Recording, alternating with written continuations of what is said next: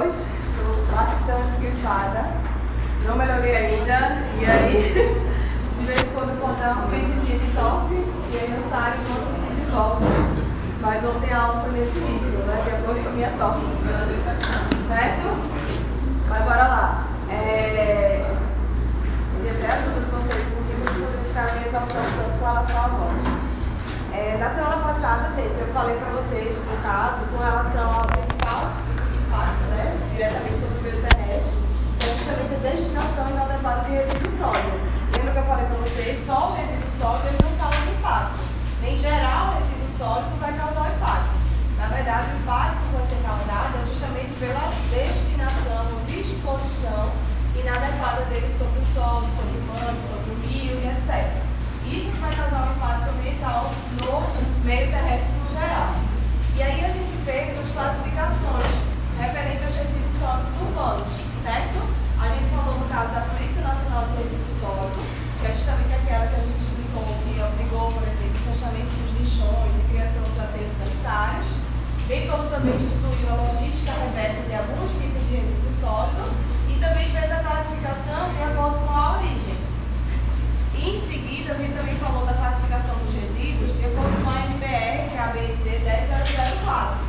Né? A 10004, mesmo ela sendo de 2004, é a que a gente ainda utiliza para classificar os resíduos por conta da forma pelo qual ele classifica esses. O que é que acontece? Ela classifica o resíduo como resíduo perigoso e como resíduo não perigoso. E é isso que vai ajudar, por exemplo, a determinar qual vai ser a melhor forma de acondicionamento, a melhor forma de armazenamento temporário e todas as etapas do plano de gerenciamento plano de gerenciamento de resíduos é uma coisa com toda certeza vocês vão lidar muito na vida profissional de vocês, porque para você conseguir um licenciamento ambiental para determinado tipo de empreendimento, ou no caso já nível de operação, né, da licença de operação do empreendimento, é necessário que você tenha um plano de gerenciamento de resíduos, certo? É, aqui, por exemplo, no estado do Maranhão, na condicionante, quando tiver na aula de licenciamento, eu vou explicar para vocês direitinho. Mas a condicionante que a SEMA, né, estadual, pede, é justamente você é, elaborar um plano de gerenciamento de resíduo, no caso, se for da construção civil, de acordo com a CONAMA 307-02. Então, se o engenheiro, por exemplo, não sabe nem o que é o plano de gerenciamento de resíduo, quando ele sofrer algum tipo de fiscalização ou autuação referente a algum impacto que ele causou, ele não vai conseguir nem se defender. Então, diante dessa situação, a gente vai falar hoje todas as etapas do plano de gerenciamento de resíduos até a disposição final do aterro sanitário dos resíduos, tá? Semana que vem a gente tem a aula 4, que é a última aula da prova. No caso, eu não vou conseguir chegar a ter cemitérios nesse primeiro bimestre, eu chego em cemitérios no segundo. E aí a gente é, faz a aula 4, depois da aula 4 faz os exercícios e segue para a prova no geral, tá bom? Resolve os exercícios da prova anterior, da conteúdo 3 e conteúdo 4. Tem duas aulas professor. Ah, é? Não, hoje a próxima. É a próxima. Ah, estou jogado. Obrigada. É a turma da quinta-feira que não tem. Obrigada. É porque eu já estou pensando que amanhã eu tenho que encerrar o conteúdo. Eu estou estressado por isso, porque eu tenho que encerrar a da quinta-feira de qualquer jeito, pô. por conta do, do feriado, né? Mas então a gente está folgado, a gente vai com certa tranquilidade. Vou nem chegar em aterro hoje então, vou deixar para a próxima aula com mais calma, tá? Bora lá. Com relação ao plano de gerenciamento de resíduos, gente, ele é um documento né, que ele faz parte do sistema de gestão ambiental das empresas no geral, mas como eu falei para vocês, no momento do licenciamento ele já é exigido. Não necessariamente uma empresa precisa ter um sistema de gestão ambiental para ter a obrigatoriedade de elaborar esse plano, muito pelo contrário. Né? O órgão ambiental, gente, aproveita essa ferramenta para poder perceber o que você vai fazer com os resíduos que você gera. Porque assim ela vai ter a certeza de todas as etapas do gerenciamento e vai ter a certeza de que tudo que aquilo que você gerou vai ser dado uma destinação final, ambientamento adequado. Entendeu? Porque eu estou descrevendo para a aprovação do órgão todas as etapas do meu gerenciamento. Se tiver alguma coisa inadequada referente ao gerenciamento de acordo com a característica do meu resíduo, órgão ambiental não vai aceitar. Tá? Vamos falar todas as etapas que eu vou exemplificando para vocês. Com relação a esse plano, ele tem que estar descrito a minha geração de resíduo, Se for um empreendimento novo no geral, eu tenho que fazer uma estimativa da quantidade de resíduo que vai ser gerada, certo? Como eu falei para vocês, vocês terem uma. Em, se tratando de resíduos domésticos no geral, a característica da população brasileira, por conta do nosso índice de desenvolvimento, né, que o IBGE classifica o Brasil, é, a gente está na média entre 500 e 800 gramas dia de resíduo. Então, para resíduo da construção civil, é uma outra estimativa específica, depende do metro quadrado que vai ser produzido também. Então, para cada um tem uma estimativa de resíduo que você pode estar fazendo, caso você queira saber o seu dado futuro. E quanto resíduo você vai gerar lá na frente, para poder dar a destinação final aumentamento adequada dele. Tá? Eu vou ter que identificar esses meus resíduos, segregar eles de forma adequada, né, fazer a separação de forma adequada. Eu vou ter que acondicionar, armazenar ele temporariamente encaminhar ele para coleta e transporte, aqueles que precisam de tratamento, eu mando para tratamento e depois para disposição final. A gente vai falar agora de todas as etapas que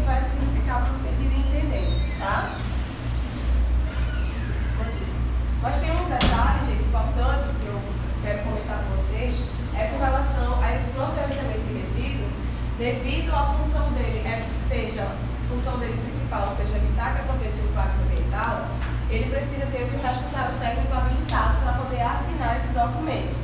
Na Política Nacional de Resíduos Sólidos em 2010, ele não afundou para colocar assim, responsável técnico formado na área do meio ambiente. Na verdade, ele só diz o responsável técnico habilitado. No caso, bastou ter o CREA para estar assinando o plano de gerenciamento de resíduos. No caso, um técnico em meio ambiente pode assinar? Pode. Mas aí o que, é que acontece? Tem que ver também no CREA dele qual é a magnitude do, da autorização que ele tem. O que acontece? Às vezes o técnico ele pode fazer planejamento de resíduo, mas você pode fazer, por exemplo, uma população de até 5 mil habitantes. Vai depender da legislação de cada CREA específico. É que nem, por exemplo, o meu CREA de engenheiro ambiental. Eu posso construir pavimento, mas eu não vou fazer isso. Como já falei para vocês, eu não tenho essa ousadia.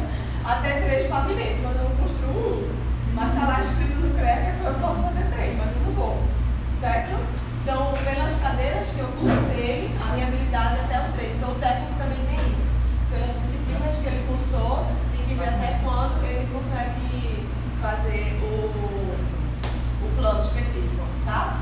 População geral, ele vai estimar. Curiosidade, um dia vai fazer com o. Vocês? É. Depende do gabarito da cidade, né? Mas, por exemplo, se for uma cidade de até 8, no caso, 9 andares, principalmente a região costeira, Rio Grande do Norte, Natal, na região costeira, só podia até nove andares. Só que aí mudou agora o plano diretor. Eles deixaram liberar até três andares. Cara, São Luís está uma confusão, porque o plano diretor não é atualizado, né? Aí tá uma maior confusão. Plano diretor da cidade. Todas lá tem o plano diretor.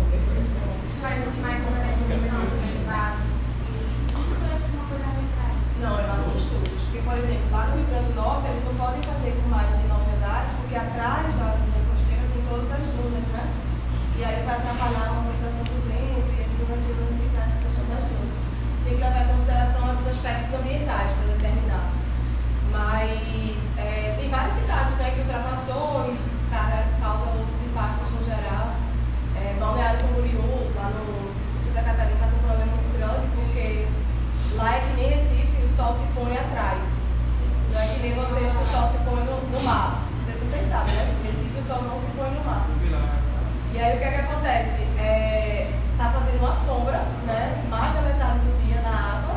E aí, tipo, não tá chegando a luz solar para fazer com que ocorra a fotossíntese das algas, que são os principais produtores de oxigênio do, do mar. E aí tá dando um problema de fuga mesmo de peixe, de diminuição de oxigênio, uma confusão por conta da sombra que os prédios muito altos estão fazendo, porque não teve o. Então, tem todos os aspectos que leva em consideração, né? É, especulação imobiliária também, né, gente? Falsa, às vezes, o gabarito ser ampliado, infelizmente. Acontece essa situação. É mais caro do Brasil, né? Quando era o Brasil, o metro quadrado mais caro do Brasil. Eu nem sei como é que é. é. Deve ser. Porque eu, sei que era é eu não tenho a propriedade lá, então eu não sei como. é que tá. Lá tem porque lá eles liberaram o gabarito, o corpo de especulação imobiliária, todo direito, e aí tá cheio de problema, né? Com relação a esses aspectos no geral. Certo? Mas aí, voltando rapidinho, referente ao plano de gerenciamento de resíduo, vocês vão estudar isso na disciplina de, do décimo, que é desenvolvimento urbano e não sei o quê. É alguma coisa assim, o nome da disciplina, décimo período.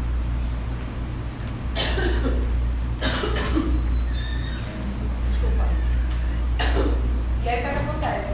É... O que é que eu gosto de falar para vocês com relação a esse responsável técnico? Lembra que eu falei para vocês, em se tratando de impacto ambiental, não necessariamente você, o ato de você pegar o resíduo e colocar ele diretamente sobre o local que vai causar impacto, você vai ser o único responsável. Se você, por exemplo, assinar o plano de gerenciamento de resíduo e a empresa causar um impacto ambiental, você vai ser responsabilizado indiretamente por ter causado um impacto ambiental.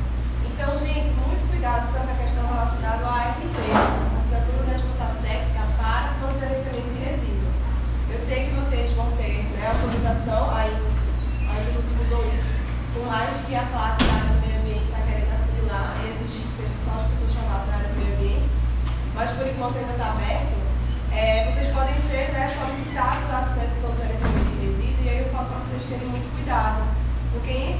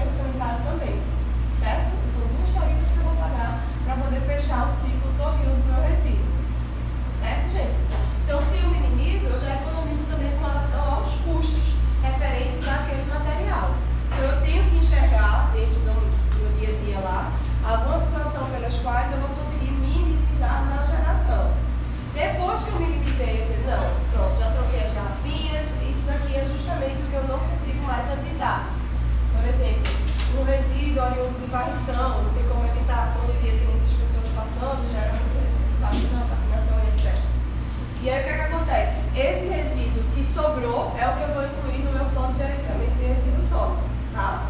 Esse meu resíduo que sobrou, depois que eu separar, eu vou ter que identificá-lo. Eu quero saber quanto é de plástico, quanto é de papel, quanto é de vidro, quanto é de orgânico e assim sucessivamente. Para eu poder dar todas as outras etapas o melhor gerenciamento para cada tipo de material, de acordo com a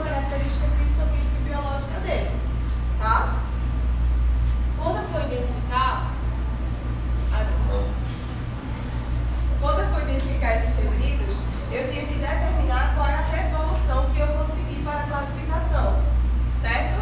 Por exemplo, já aviso para vocês que em se tratando de plano de gerenciamento de resíduos sólidos da construção civil, na própria licença da SEMA Maranhão, ele fala gerenciamento dos resíduos de acordo com a Conama 307-02, que é a nossa aula 4.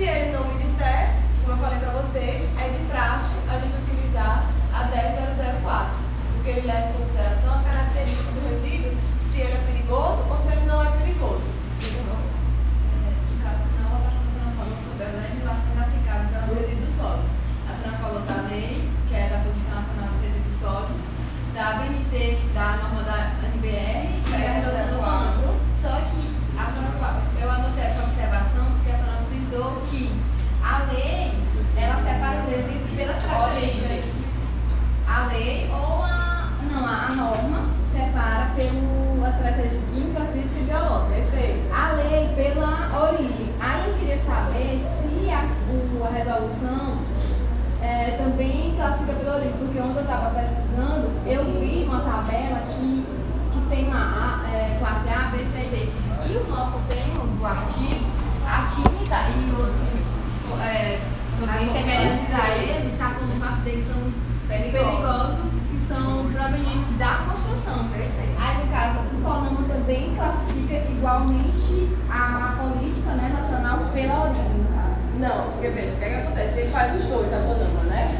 É, é bom que você está fazendo essa pergunta porque a gente esclarece bem direitinho. Por isso que eu separei das aulas. Porque o que acontece? Na aula 13 eu não coloquei a Conama 307 02. Porque, gente, a Conama 307 02 ela só fala de da construção civil, tá? Então, assim, automaticamente, quando vocês pensarem em resíduo da construção civil, Conama 307 02. Então, a classificação de acordo com a Conama 307 02 é, é justamente como resíduo classe A, B, C e D. Mas, de acordo com a NBR, no caso a BNT 10004, os resíduos sólidos gerais, certo? Gerais, todo tipo de resíduo, não só da construção civil, é como perigoso, não perigoso, inerte ou não inerte, certo? E aí o que, que acontece? A resolução Conama, ela primeiro fala da origem, que é porque ela leva e destaca só o resíduo da construção civil, e depois ela vai pela característica biológica do material, biológica, física e química do Ontem material. também eu consultei essa ANBR, tem muita tabela, é muito anexo, e eu realmente eu não, eu não consegui entender. Eu li a parte que fala sobre Uhum. os resíduos, a classificação, mas é muita coisa, é muita fórmula, é, substância química, eu fiquei assim, meu Deus. É mais prático ir pelo inerte, pelo inerte, pelo fluxograma É, dele, tem né? muita tabela, ela, é- ela é enorme, ela tem 67 páginas, mas é, a parte que fala a explicação de resíduos, ela é, eu acho que é umas 5, o resto tudo é tabela. Tá vendo? Anexo, né, amor? É, anexo. Perfeito. Mas você entendeu? O que, é que eu falei? Por exemplo, pode por exemplo, a SEMA daqui do Maranhão, ela já fala, quando você for dar entrada na licença, que você tem que seguir para resíduo da construção civil, ela fala, seguir a 307 02. Então você não vai nem olhar para as outras. Porque, gente, se eu entrego para o órgão, se o órgão ambiental está me dizendo que eu quero que o gerenciamento seja de acordo com a 307 02, eu entrego o plano de gerenciamento de resíduos de acordo com a Política Nacional de Resíduos Sólidos, que é diferente, porque leva em con- em consideração outras características do material, e é aquilo que eu falei para vocês, a dificuldade que você está incorporando na Política Nacional de Resíduos Sólidos, materiais que têm a mesma característica físico-química e biológica, só que por eles terem a origem diferente, ele pode ter gerenciamentos diferentes, que é o que atrapalha. Até mesmo No caso. Você, como você falou que é, a, já é para a construção civil e é, é muito mais viável usar essa resolução porque ela já é completa. Ela tem a ori- classificação pela origem quanto para essa E ela fala até das canções de final do. Não sei se você olhou. Eu vi que ela fala sobre a questão é, como tem que ser a descarte, a, que é a obrigação de quem está gerando resíduo. Eu, falo- eu gostei muito desse porque ela, Ela é mais direta, né? É E a aula ela 4. é bem, e ela é bem assim, a gente tem. Ela, a linguagem dá pra gente entender, tem assim, A norma, ela, ela é técnica, né, É. no geral. Verdade. Mas aí o que, é que acontece? É, como eu falei pra vocês, quando a gente fala aqui, ó, o próximo slide. Ó, depois de eu, souber quais os resíduos que sobraram para eu colocar no meu plano, eu tenho que identificar de acordo com uma das resoluções vigentes. É justamente essa discussão que a gente está falando. Por exemplo, tem a Política Nacional de Resíduos Sólidos, que eu não indico por conta dessa dificuldade para você caracterizar o resíduo. Porque, gente, pensem comigo, todo mundo raciocina comigo. Se eu tenho, por exemplo, uma latinha de refrigerante, que aqui ele fica como resíduo sólido no vão, lá no aeroporto ele fica como aeroportuário. Mas a característica física, química e biológica dele não é igual? Eu não posso dar o mesmo tratamento? Então, por é que eu tenho que separar ele no momento do gerenciamento? Eu posso juntar e, por questão lógica, né, fazer com que o tratamento seja mais adequado. Por isso que a NBR a 10004 é melhor porque ela separa os resíduos de acordo com a característica física, química e biológica. Ela diz o que é perigoso e o que não é perigoso. Porque lembra que é perigoso? É aquele que apresenta características de toxicidade, flamabilidade, corrosividade e patogenicidade. Tá? Por exemplo, corrosividade. No caso, é um material que junto com é, o resíduo possui a propriedade de corrosividade. Se ele se juntar com outro material, ele vai ser corrosivo. Tá? Então, eu não posso acondicionar ele, por exemplo, num saco simples. Confere? Porque ele vai corroer aquele saco, vai poder transportar, eu não vou conseguir fazer o gerenciamento dele. Eu não vou poder armazenar ele em qualquer lugar, porque ele tem a característica de toxicidade, por exemplo. Então é muito mais fácil eu separar os materiais dessa forma. Quem é perigoso vai para o lado, porque eu vou fazer uma, uma lixeira, no caso especial, com um piso especial para proteger e armazenar temporariamente esse material. Eu vou acondicionar ele num saco especial, ou eu vou dar um tratamento já o não perigoso, eu não vou precisar fazer isso. É, a, é, é isso que eu preciso que vocês entendam a característica de cada resolução. Por quê, gente? Porque as três estão vigentes. Eu não tenho como dizer para vocês, ah, gente, escolhe uma e segue uma. Porque não é. São as três que estão vigentes no geral e as três têm essa característica. Isso que eu mastigo bem devagarzinho. Rapidinho. Qual é a destinação do resíduo aeroportuário? Aeroportuário, ele não tem uma só para ele. Você incorpora ele na mesma coisa. Ou na Política Nacional de Resíduos Sólidos, como aeroportuário, ou na NBR 10004, que é todo resíduo sólido. Certo? Isão. Professora, é, no trabalho uma vez eu ouvi falar sobre resíduos perigosos, que quando ele é, por exemplo, se ele tem que ser direcionado para certo estado para poder ser, sei lá, Tratado. descartado, tratado, e ele passa por vários, vários estados pela via rodoviária. Aham. Parece que paga uma taxa por cada estado que ele passa.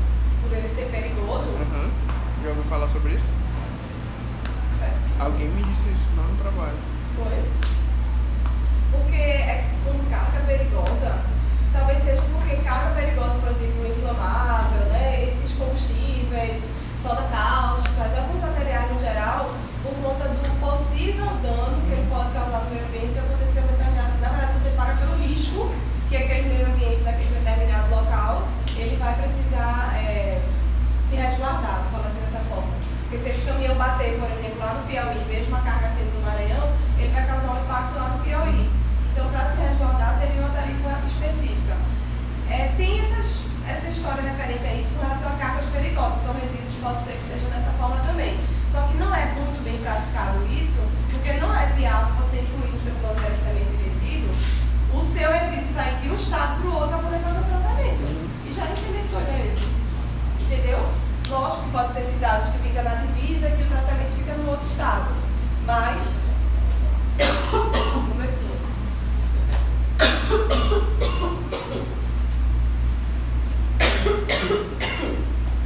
Mas é por conta da carga perigosa. Hum. Eu não sei onde é, na verdade, a fiscalização referente a isso. A dificuldade da fiscalização referente a isso, em geral. Professora, a resolução, ela é tipo um problema com a NPR, né? Porque a resolução, ela vai... Na hierarquia, né? Aham. E Na hierarquia lei federal, na hierarquia lei federal, norma técnica e vem resolução depois, que é a resolução do Conselho Nacional do Meio Ambiente, CONAMA. Certo? Mas é como eu falei para vocês, você não pode é, excluir uma da outra. Realmente você vai levar em consideração a característica do seu resíduo geral, para assim você conseguir dar o melhor gerenciamento para ele. Por questões lógicas, como eu falei para vocês, a NBR 10004, que é perigoso e não perigoso, fica mais fácil tá? Porque senão fica uma confusão. Imagina, um saco de aeroportuário, um saco de não sei o quê, um saco de não sei o quê, e tendo resíduos similares. A gente acaba separando muito o resíduo e depois tendo que juntar o resíduo. E professor, no caso desses resíduos perigosos, é, tem uma empresa é especializada e tal, aí tem que levar para o tratamento, mas é tudo Isso, estado. isso. A fiscalização fica por conta da. Se tem que levar para outro estado no geral. A fiscalização lá na, na carga, tal, sofreu algum acidente, né? Sim, sim. É, tem um comando específico, né, até do Exército, que quando tem algum tipo de acidente rodoviário referente à parte de meio ambiente no geral, eles são solicitados para PEs, né, principalmente, falando. Mas é só quando acontece um acidente, é isso que eu estou falando para ele. Eu não sei como é que é essa questão específica da cobrança, porque eu não sei como é que eles vão conseguir fazer a fiscalização desse exercida. Certo, gente? Então, como eu falei para vocês, tem as três resoluções principais no geral, então tem que levar em consideração cada uma. Vamos falar, depois que eu identificar e eu determinar qual é a resolução que eu vou seguir lá no plano de gerenciamento de resíduo, eu vou começar a falar todas as etapas do gerenciamento. Por exemplo, o acondicionamento, que é justamente aquele ato pelo qual eu vou estar embalando esses meus resíduos e preparando ele para o armazenamento temporário, coleta e destinação final. É, esse acondicionamento, gente, ele vai variar de acordo com cada material. Lembra que eu falei para vocês, acabei exercitando, é, antecipando um pouquinho. Se eu tenho um resíduo perigoso que tem a característica de corrosividade, eu não vou colocar ele num saco plástico comum certo? Porque senão eu não vou conseguir acondicioná-lo no geral. Normalmente eu vou colocar num saco plástico específico mais denso, no caso, né, que tem uma composição química, no caso, mais densa, para fazer com que eu consiga segurar aquele material. Ou eu coloco diretamente sobre caixas ou contêineres específicos de plásticos, para poder bombonas né, de borracha, que até é mesmo forma de pneu, eu conseguir fazer esse, esse acondicionamento, tá? Para depois o armazenamento temporário. Para vocês terem uma ideia, tem uma norma, o NPR 9191, que fala só sobre é, tipos de sacos de resíduos no geral. Por exemplo, o saco lá do resíduo de hospital, gente. É aquele branquinho, que é mais leitoso, ou se não preto. Não sei se vocês já prestaram atenção. Porque ele não é, extravasa, bem como também ele não fura o material perfura cortante. Pedaço de bisturi depois de ser usado, né, agulha das seringas, etc. Então, para não extravasar e não furar, ele tem uma composição química, no caso, mais densa, ele é mais, no caso, forte, vou falar assim, para poder conseguir acondicionar esse material. Eu não posso acondicionar em qualquer material. Então, se houver, por exemplo, uma fiscalização no hospital, em determinado local, que esse tipo de resíduo que tem perfura cortante esteja sendo ar-condicionado com um saco inadequado, o hospital pode ser autuado. Certo? Porque ele não está nem seguindo o plano de gerenciamento de resíduo dele, que com certeza foi citado que tinha que ser um saco específico, bem como também o forma pelo qual ele está deixando é, os funcionários e o público em geral suscetível, no caso, a algum tipo de acidente, por conta desse material que vai ficar, não vai ficar condicionado de forma adequada. Certo? Quais são as vantagens, por exemplo, com relação a esse acondicionamento dos resíduos? Primeiro, ele vai estar evitando esses acidentes que eu falei para vocês no geral. Eu vou evitar a proliferação de vetores, né, porque o resíduo vai estar lá, todo bem chatinho. Por mais que às vezes é, a gente, a população brasileira tenha como costume utilizar muito o saco no supermercado, porque ele é muito fininho, né, gente? E quando coloca assim na frente das casas, esperando a coleta vir, só naquele tempinho, às vezes vai um cachorrinho, um gato, né, um bicho lá e extravasa ele, espalha resíduo para todo canto. É, não é a forma mais adequada, por isso que sempre tem que ter aquela lixeira, que é justamente o armazenamento temporário, casa de resíduo, né, que, que, que mora no condomínio em geral, tem um local específico para poder armazenar esse material fechado, para não deixar, no caso, que esses vetores ou que esses animais extravasem esse material, certo? É, outra vantagem também é porque ele segrega os materiais, separa ele, todo separadinho de forma adequada. E também ele facilita na coleta.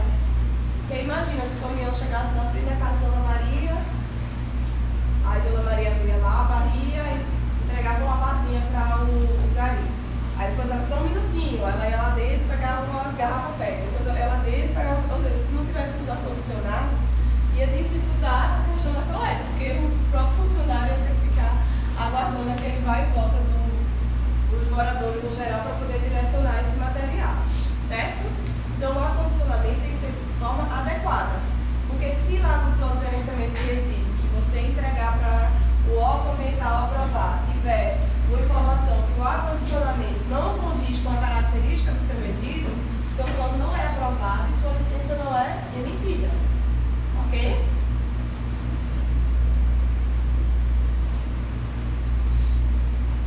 Mas, gente, em se tratando de resíduo da construção civil, em se tratando de resíduo da construção civil, a gente consegue acondicionar sacos plásticos no geral? Não, né? Principalmente os resíduos, no caso classe A, que são os entulhos no geral.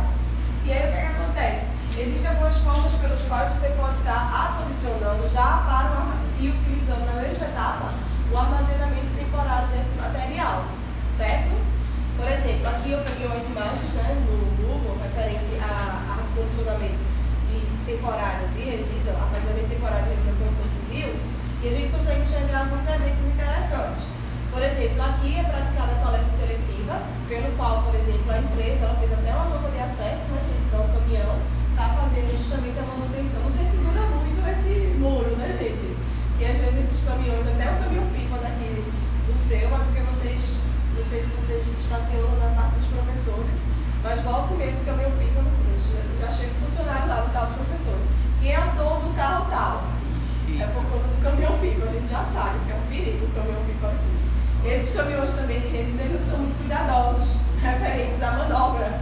Então, talvez esse número pode ser que não dure muito tempo na prática, mas pode ser que sim. Né? E aí, o que, é que acontece? É, você coloca os containers né, para poder fazer a separação. O que, é que acontece, gente? Se eu percebo, por exemplo, que eu estou lá na fundação, eu já perguntei para vocês, lá na fundação eu vou ter, por exemplo, muito resíduo de plástico sendo gerado, plástico da fundação? Não, né, gente? Eu vou vou ter muita madeira, vou ter muito ferro, metal, né, da minha forma lá, da minha estrutura para poder fazer a concretagem no geral e etc. Eu vou ter gesso também na minha fundação,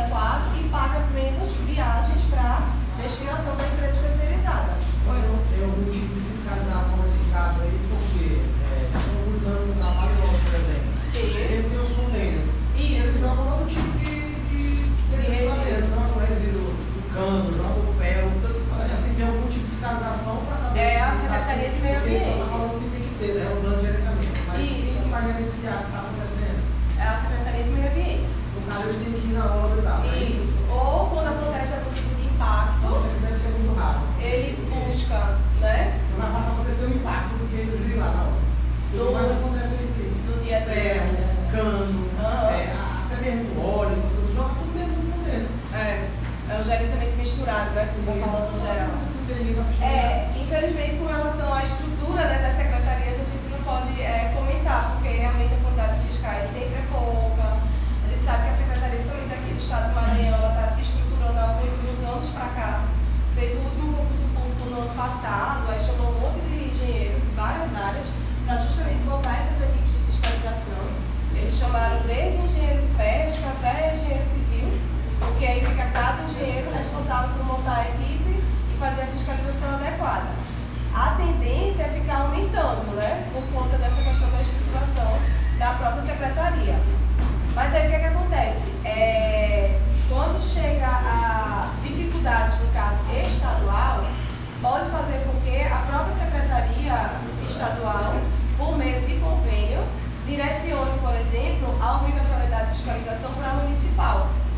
E aí ele afunila também um pouco mais essa questão da fiscalização, porque aí você se agregando para as secretarias municipais fazer, fica mais perto para poder encontrar esses impactos. Certo? E aí o que, é que acontece? É, como eu estava falando para vocês, essa questão do gerenciamento, você pode fazer também buscando a redução dos custos no geral, certo? Buscando a redução dos custos no geral. Então, se a gente levar em consideração, por exemplo, quero mostrar para vocês, aqui é uma baia de coleta seletiva, um local de armazenamento temporário ideal, né? Está com cobertura para proteger os resíduos com relação à chuva e intempéries no geral. Então, por exemplo, se eu quero fazer uma coleta seletiva e dar um outro uso para madeira, eu não posso deixar minha madeira molhando. Confere, gente? Somente se eu vou utilizar ela como combustível, porque eu preciso dela seca, né? E aí o que acontece? Eu compro ela, eu tenho, por exemplo, a estrutura do solo permeabilizado para fazer com que eu não contamine diretamente esse meu resíduo, nem também o solo, tá? E essas minhas é, portas, no geral, eu posso ficar variando de acordo com a geração do meu material. Por exemplo, se eu percebo que eu estou na fundação e que eu gero muita madeira, eu deixo um espaçozinho maior. Por exemplo, o plástico aqui ele está com um espaço menor, né? porque eu sei que eu não estou gerando tanto ele. E aqui o metal também está no espaço maior. Mas para outra fase da obra, eu posso inverter essas situações, no qual eu não vou estar gerando mais madeira lá no acabamento, que eu estou muito com gesso, no plástico de embalagem de argamassa, e tinta e etc. Eu troco e faço com que eu armazene também de forma adequada esse material, porque eu não posso deixar acontecer, é isso. A minha área de armazenamento temporário de resíduo atrapalhar, no caso, o fluxo do meu próprio canteiro de obra. Certo? Professora, no caso, seria semelhante à questão do gerenciamento que o Edras associou a questão de quem faz, faz a fiscalização, no caso, seria semelhante quando a gente está lá na sequência do trabalho, que se na obra tem uma situação que está causando risco grave e iminente ao à vida do trabalhador, Sim. no caso dos resíduos, ele, está, ele, ele pode causar um risco grave e iminente tanto à vida do trabalhador quanto ao meio ambiente. Seria mais ou menos dessa forma. Nessa linha, é.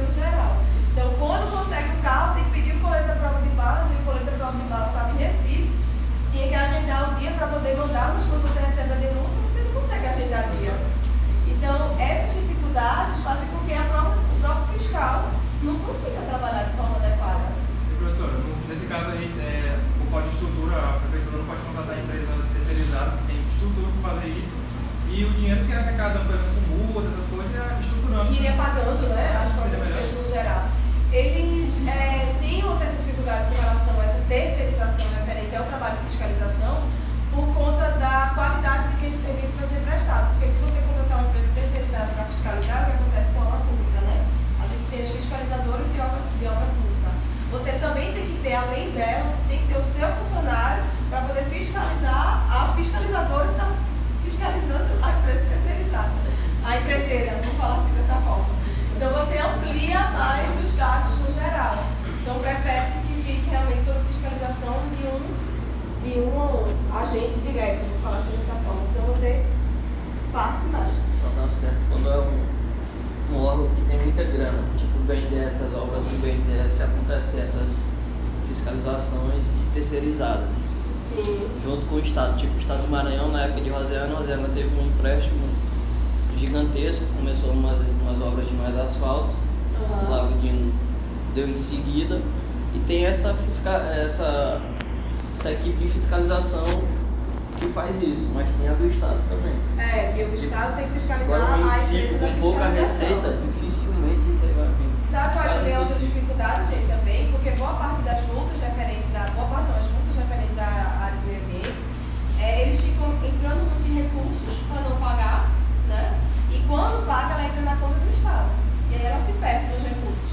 Ela tem que ser direcionada, é o que muitos secretários de meio ambiente ficam brigando no geral, eles têm que ser direcionados para a Secretaria do Meio Ambiente para conseguir fazer a gestão do seu próprio recurso. Porque se ficar direcionado na própria secretaria, ele vai contratar, vai fazer mais concurso, que está aberto agora da Secretaria Estadual do Piauí. Está lá aberto para analista também, um monte de vaga.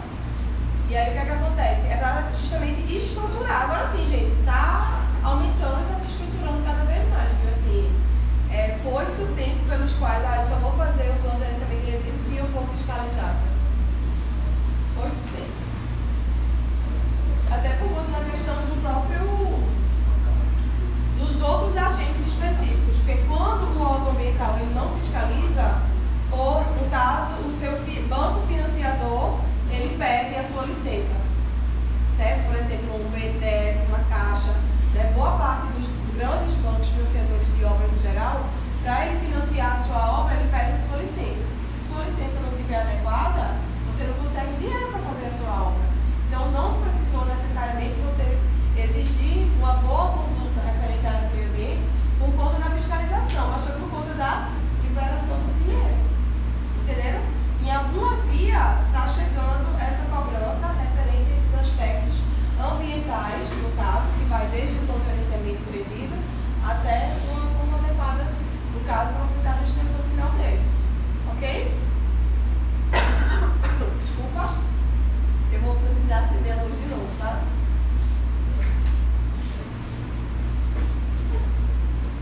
E aí o que, é que acontece, gente? Depois de eu informar como é que vai ser meu armazenamento temporário e meu acondicionamento desses resíduos, eu tenho que dizer quem é que vai fazer a minha coleta e meu transporte. E aí é aquilo que eu falei para vocês, muito cuidado com a empresa vai fazer a coleta e transporte, certo? Você tem que fazer o quê? Verificar e solicitar essa empresa, no caso, pedir a licença ambiental dela, ver se essa licença ambiental está vigente e ver se o escopo da atividade dela é para coleta e transporte do seu tipo de resíduo. Porque, por exemplo, tem uma coleta e transporte específico para resíduo de serviço de saúde. Então, lá, se eu for, por acaso, contratar uma empresa para resíduo de serviço de saúde, eu tenho que citar lá a licença dela e tem que estar lá no escopo dela que ela é autorizada a fazer isso. Porque ela segue todas as regras de prevenção de impactos, porque o resíduo dela é resíduo perigoso. Certo? Se for resíduo da construção civil, tem que estar lá no escopo da licença da empresa terceirizada, resíduo, coleta e transporte de resíduo da construção civil. Então, lá no seu plano, você vai ter que citar para a empresa como é que vai ser feita essa coleta e transporte, qual vai ser a periodicidade. Ah, eu quero, não vou armazenar resíduo na minha obra, então eu quero que todo dia o caminhão venha fazer a troca lá do meu container. É uma opção sua. Mas isso vai fazer com que, gente, indiretamente, você gere muito mais resíduo. Porque o que acontece? Se você sabe, por exemplo, que é, seu resíduo ele vai ser coletado todo dia, o funcionário ele não fica preocupado em minimizar a geração. Ele gera um monte de vezes, que ele sabe vai ser coletado no mesmo dia. Confere, E o gente. ideal é com Vai depender da sua geração, não tem como eu dizer assim, o ideal, né? Por exemplo, se for um empreendimento que tenha mais de dois blocos e aí acumular muito resíduo, vai ter que ser diário. Se for menos, né, vai ser muito da sua geração. Mas aí eu acho assim, viável para um bom gerenciamento, né? Pelo menos né, a cada dois dias, três dias, tem empresas que conseguem a cada uma semana. E também vai depender da fase da obra. Quando você estiver lá no acabamento, já tiver aquelas entregas para vocês de obra, né? Que é a parte que dá um pouquinho mais de dor de cabeça. Que é a parte que os clientes já estão entrando para fazer as reformas, minha filha. É resíduo? É resíduo porque um troca o piso, o outro troca a parede, o outro derruba a parede, o outro faz isso, a, outro, a outra unidade faz aquilo, o outro. Então é aquela agonia dentro parece que a obra não vai terminar. O engenheiro está ali para poder entregar, mas começa a fazer essa furdunço todinho do cliente e aí começa a confusão. Quando aumenta a frequência de coleta, aumenta também o, o valor custo, do contrato. Verdade. Aumenta o valor do contrato, aumenta perfeitamente o custo. Porque eu pago por container que vai ser levado.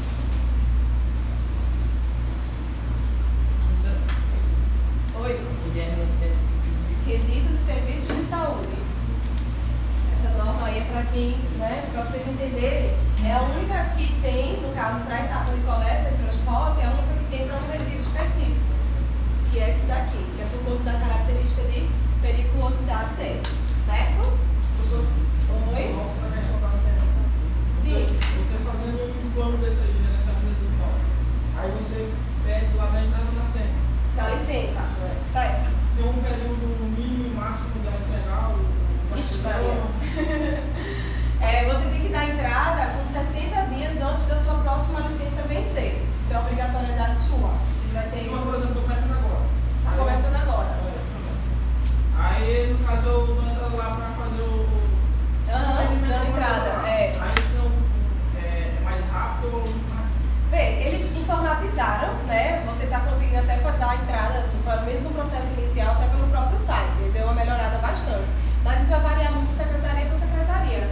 O que é que acontece? Talvez o seu empreendimento não precisasse nem ser licenciado pelo órgão estadual. Se tiver, por exemplo, no município, o órgão autorizado a licenciar, pode ser que seja até mais rápido, porque o município tem menos demanda.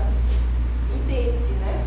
No caso, foi a alternativa que, no caso, que o Ministério do Meio Ambiente, justamente com o IBAMA, que é nosso órgão maior de licenciamento, que é o federal, fez para poder conseguir acelerar esses processos de licenciamento.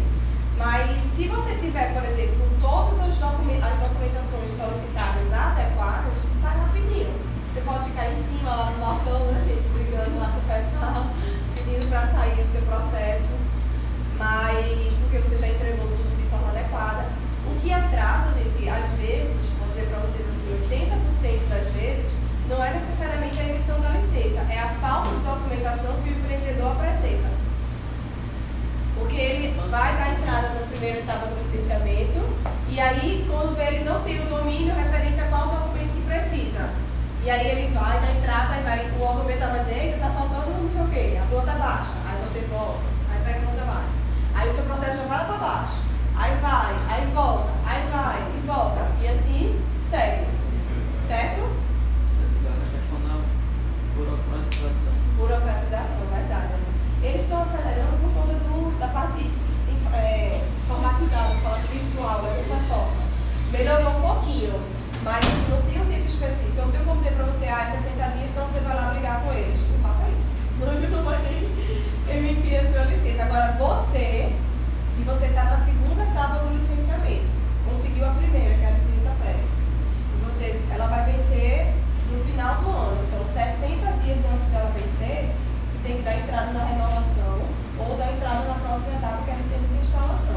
Porque se você for depois de 60 dias, ele pode se negar na continuidade do seu licenciamento. Isso está descrito na lei. O empreendedor tem que ir com 60 dias de antecedência. Agora não diz o prazo para eles, diz o prazo para a gente. Entendeu? Mas na aula a gente tem aula 8, né? Que é só sobre licenciamento. Eu vou explicar para vocês todas as etapas direitinho e a gente vai entender essa questão do licenciamento, tá? É, no caso, gente, a coleta e transporte, no caso, vai de acordo com cada tipo de material, né? Tem a coleta domiciliar, que é aquele caminhão compactador, no caso, é, que eu estava na foto anterior. É aquele que coleta, né, gente, no dia a dia, no caso, é, na- na- nas nossas ruas, que impressionantemente, como sempre, deixa chorume sendo um rastro de chorume pelas ruas que às vezes você sabe até quando o caminhão passou ou não passou, só pelo rastrozinho Porque ele para e chorume que ele deixa. É, Para, mas esses caminhões, ele tem um, um reservatório para poder segurar esse material, né? no caso esse líquido que é altamente poluente. Vou falar um pouquinho mais na frente. Só que o que acontece? Às vezes a manutenção é inadequada, é, o caminhão, às vezes o motorista dirige de qualquer forma, trinca e fica vazando. Às vezes ele não vai fazer a descarga e, no caso, é, secar o reservatório e coloca mais resíduo além do que aquele caminhão consegue compactar. Ou seja, tem N situações. Às vezes está chovendo muito, e aí o que, é que acontece? Os resíduos que estão colocados assim nas calçadas estão muito molhados. Quando ele vai compactando, vai gerando mais chorume. Vai muito né, de situações específicas. Mas o que é impressionante é que todos vazam, que não era para vazar. Mas impressionantemente, esse caminhão da coleta domiciliar ele é, Vou fazer um questionário com os motoristas do Kichap que vaza esse bendito desse caminhão. Certo? Tem a coleta de serviços de saúde. É, gente, coleta de resíduos de serviços de saúde, o grande problema no caso, em relação aos serviços de saúde, é a patogenicidade, né? Agentes microorganismos micro patógenos causadores de doença. Então, o que é que acontece? Pode ser feito até, gente, eu já vi, é, caminho, não, aquele dobrou, furgão, fiorino, furgão, que tem aquela parte de trás, coletando resíduos de serviço de saúde. Então, o que acontece? O que é que necessariamente você precisa? Só você fazer uma proteção no carro, no caso, com material que é lavável, porque ao final da jornada, obrigatoriamente, você tem que desinfeccionar um produto químico específico esse carro, entendeu? Então pode ser um baú, pode ser um furgão, desculpa, pode ser um furgão, pode ser um caminhão pode ser qualquer tipo de material. Só que eu preciso, no caso, cumprir com essa obrigatoriedade que está escrito naquela norma que eu falei para vocês adiante. Essa daqui que fala, por exemplo, dessa parte de desinfeccionar no final da jornada, tá? E ter o material lavado. Oi? Cara, varia de fabricante para fabricante, né? Mas o mínimo que ele tem que ter é cloro, no caso da sua composição, porque a gente sabe que é o nosso principal bactericida no geral. Mas vai variar de um, de um para outro. Né? Tem gente que coloca muito álcool 70 também. Vai variar com relação à, à empresa, o nome de fabricante, etc. Agora, o que ele tem que ter na sua propriedade é ser bactericida no geral. No interior mesmo, onde eu moro lá, o caso é a caçamba mesmo, não tem nem compressor difícil. Não tem um ou é dois, se não me engano, de hospital. O hospital, pega a final todinha, pega no hospital, o pessoal tá aqui. Pode Bacana. Eu boto é fé. Eu boto é fé. É. Pior é o funcionário, provavelmente não deve estar nem com o EPI para Não sabe nem o que é. É, infelizmente, a ignorância, né, deixa você suscetível. É lixo, é? É Joga aí. Isso na, na teoria é muito fácil para aplicar, agora na prática. Só tá Depende. falando do, do produto aí. É, é, como eu falei pra vocês, eu acho que, aproveitando até o plano que você estava falando em relação à fiscalização geral, né, gente? A gente não pode pensar que na teoria é, é bom e na prática vai ser difícil e continuar com esse raciocínio, senão a gente não vai conseguir mudar nunca, né? A gente tem que levar em consideração o que é certo, o que não é certo, referente aos aspectos de impactos ambientais, senão a gente nunca vai ter uma sociedade diferenciada. Esse é o nosso grande problema. É o grande problema, né? Seus direitos, o que deve Quais são os riscos, não é? Em é, roubar, roubar. Fica difícil, né? Mas aí a, a gente tem que tentar não fazer né, discursos demagogos no geral. Mas eu entendo perfeitamente, gente. É, eu confesso pra vocês, eu que venho de outro estado, o meu estado, ele, por mais que ele seja, bom, deve ter um sétimo do tamanho do Maranhão, geral, ele é muito pequeno, mas mesmo sendo na região Nordeste, você consegue ver uma diferença com relação a vários aspectos no geral que me assustam também. Por exemplo, por essa questão também referente à consciência, a direcionar de forma adequada né, os recursos públicos no geral e até o próprio esclarecimento da própria população. Mas aí a gente tem que pensar que à medida que a população vai evoluindo, e eu entendo e sempre defendo que a evolução vem justamente da educação, né, a gente consiga melhorar essa questão relacionada à fiscalização, a exigir, no caso do poder público, uma melhora referente à utilização adequada dos resíduos e também esclarecimento referente a minimizar os próprios resíduos. Então, quando eu cheguei aqui, eu sempre vejo um comentário ou outro de vocês no geral, referente a, professor, mas aqui no Maranhão, e eu até brinquei uma vez com um aluno meu, Manil, e falei, ó, por favor, não fala isso, porque você está denegrindo o seu próprio estado. Porque como eu não sou daqui, o aluno diz, ah, professora, mas aqui no Maranhão isso não acontece. Ah, porque aqui no Maranhão, porque aqui no Maranhão, gente, Maranhão não é outro planeta, não é outro, não é, não é um, um local inadequado que você mesmo tem que ficar fazendo essa imagem denegrida do seu estado. Muito pelo contrário. Aqui no Maranhão tem um milhão de riquezas no estado com potencial gigantesco para outras coisas que vocês, se educando e se qualificando melhor, vão conseguir descontar o estado no geral. E até minimizar esses aspectos. Nem o falando assim que tá numa obra que o cara colocava lá os- todos os resíduos, todos os resíduos. O cara estudou pra gente, faz errado. Aí, Pois é, vai dar consciência dele, né? Perfeito. Às vezes também não dá estrutura. É muito assim. Às vezes o cara tem até uma boa vontade, mas ele não consegue contra o sistema. A empresa não, não fornece um É, é a cash para dar coletas agora. dessa melhor, para fazer a diferença de armazenamento. É, é muito complicado. No mercado é. É, né? Não, eu concordo, né? Eu tô falando pra vocês, eu concordo perfeitamente. O que eu não gosto é quando às vezes, eu que fico cada vez mais apaixonada pelo estado de vocês no geral, eu fico triste quando eu vejo o próprio público, porque gente, gente, a gente já é um público diferenciado. Vocês estão matriculados na maior instituição, no caso, né, particular daqui do estado, do norte, nordeste, não sei o quê, né? Tem um monte de coisa. Vocês já são diferenciados com relação à oportunidade de estar estudando para poder mudar essa realidade. E é caro. Então, e vindo de vocês, e vindo de vocês, no caso, esses tipos de comentários me deixam um pouquinho triste. Porque imagina se de vocês está vindo esse comentário, imagina da população geral, que não tem acesso. É complicado, né? aí o cara vai e fica fazendo isso aqui, até acostuma. Aí o que. É. Pode saber que tá errado, mas o cara tá fazendo aquilo tanto vez que ele mais. Mas basta vir a concorrência, né? Como tu falou, né? Basta vir um que faça direitinho, basta vir um que você perde o mercado na hora. Não, aqui, e aqui no Maranhão, depois dessas pesquisas ultimamente aí que o Maranhão está evoluindo, está crescendo, muito estado, não sei o que, pode se preparar, a gente mesmo vai se formar e pode se preparar para a concorrência pesada. É, Não, gente, é, vocês já estão tendo muito mais acesso no período da formação de vocês, diferente da minha geração, que não é tão diferente. Eu não tenho. Eu não tenho 10 anos de formada ainda, como engenheira, né? Tirando o mestrado.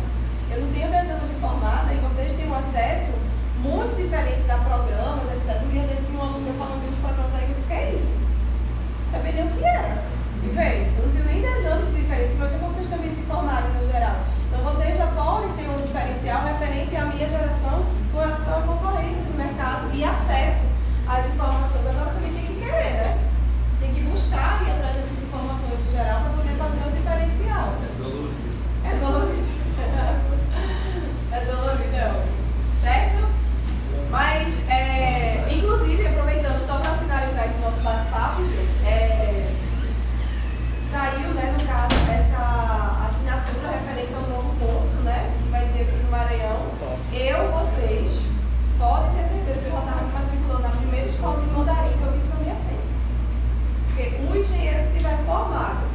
souber mandarim, quando esse povo tiver em funcionamento, esse não fica desempregado nem a pau.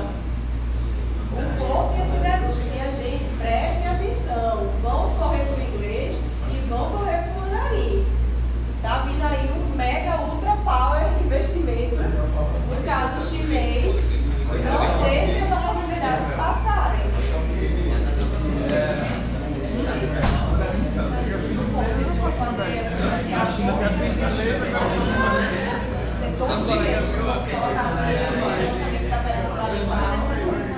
Já não sou da também está falando a utilizar a estrutura da antiga refinaria.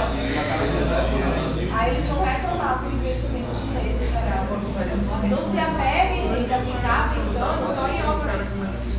Vocês da engenharia civil têm um leque muito grande de atuação.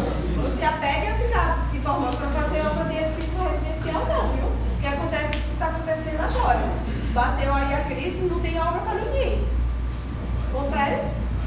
Se você, por exemplo, se apegar a se formar em engenharia civil só para fazer obra residencial, por exemplo, e fechar o seu leque de atuação, acontece o que está acontecendo agora. Não tem obra para ninguém. Agora vai se especializar num- numa gestão, vai fazer o mandarim, vai fazer o inglês com teu, com tua engenharia, para tu ver onde é que tu vai parar. Questão de oportunidade. Agora que mandarim deve ser uma beleza, hein? Vai estudar. Inglês, eu não sei, mas.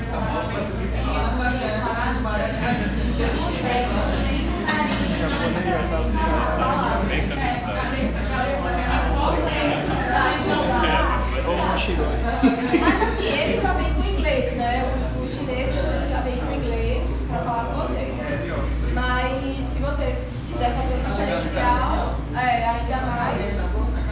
E até porque o inglês dele é péssimo. O inglês do chinês é péssimo. mais pessoas que falam inglês do que nos Estados Unidos. É, é porque eles são uma praga, né? Primeiro que eles têm um bilhão de pessoas em um lugar só. Aí a quantidade, o índice vai lá para cima. também tá gente. A população dos Estados Unidos é quase 300 milhões de pessoas. Tô pensando que ser, não sei, só uma promessa de, Pois é. de O negócio é. China. Ele- Assim, gente, posso dizer a vocês, eu já tive algumas oportunidades de viajar, etc. E ele cresce em todo canto de chinês. Todo canto. Todo canto, todo canto. E se a gente deixar, eles dominam aí. É. Não, não pode deixar não. Tem local que é proibido o chinês entrar. Mas acho que em todo lugar tem brasileiro também, professor. Também. Tem lugar que é proibido chinês entrar. Lá nos Estados Unidos, no Outlet, nas lojas dessas grifes Gucci, Louis Vuitton, eles não podem. É porque eles não compram. Porque eles olham ali e eles fazem igual, eles fazem só olhar e fazem igual. É, ele não compra falsifica. Ó, aproveitando essa questão que a gente está falando, gente, de vontade, né? Por exemplo, eu posso fazer o quê? Eu posso segregar todos os meus resíduos da minha casa e eu quero praticar a coleta seletiva. Só que aí eu separo, acondiciono o vidro no lugar, o papel no canto, o resíduo orgânico no outro. Quando chega o caminhão da minha coleta domiciliar, ele faz o quê? Junta e compacta. Poxa, e aí a minha vontade? Então fica difícil quando a gente, como você mesmo falou, né, Jota? Quando às vezes a gente tem vontade e o próprio é, sistema, vou falar assim dessa forma, faz com que você não consiga fazer esse gerenciamento. Há algumas cidades aqui no Brasil, gente, Curitiba tem, Joinville tem, principalmente as lá de Santa Catarina no geral, Paraná, né? Porque eles têm, no caso, uma cultura que já é dos imigrantes, referente à questão do gerenciamento de resíduo, que ajuda muito a desenvolver, no caso, na sociedade, essa movimentação referente à coleta seletiva, conscientização referente à coleta seletiva. Mas aí o que, que acontece? Veja que não é uma coisa de outro mundo. Lá tem a coleta normal, o caminhão compactador, todo dia, só que a prefeitura disponibiliza um caminhão aberto, normal, para fazer a coleta seletiva do tipo. Dia de segunda é o vidro. Então, dia de segunda, esse caminhão, além do caminhão compactador, ele vai passar na casa das pessoas e quem tiver vidro já sabe que dia de segunda vai passar o caminhão do vidro e vou lá e faço a segregação adequada do vidro. Na terça é o papel, eu não sei exatamente a ordem, tá, gente? Só exemplificando para vocês. Na quarta é o plástico, na quinta, entendeu? Ou seja, ele coloca por dia da semana um caminhão auxiliar para poder fazer essa separação. Porque, gente, quem é que ganha com relação a isso? Além do meio ambiente em geral, a própria cidade. Porque ela vai ter menos resíduos sendo coletados de forma misturada que eu vou ter que destinar para o meu aterro sanitário. E o meu aterro sanitário, gente, quanto mais espaço, melhor. Então, se eu ficar colocando muito resíduo reciclável lá, plástico, vidro etc., eu vou ocupar espaço no meu aterro e vai chegar uma hora que eu vou ter que procurar um outro aterro. E às vezes esse outro aterro não vai poder ser, dentro da minha cidade e vou pagar mais caro pelo gerenciamento dos resíduos daquela cidade. Estão entendendo? Eu fazendo, eu colocando essa alternativa também a vontade de fazer, né? Eu colocando como alternativa esse outro caminhão, eu vou diminuir significativamente a quantidade de resíduo que vai lá para o meu aterro. Certo? E isso vai fazer com que eu economize meu tempo de vida útil dele, que a gente vai falar mais na frente do aterro.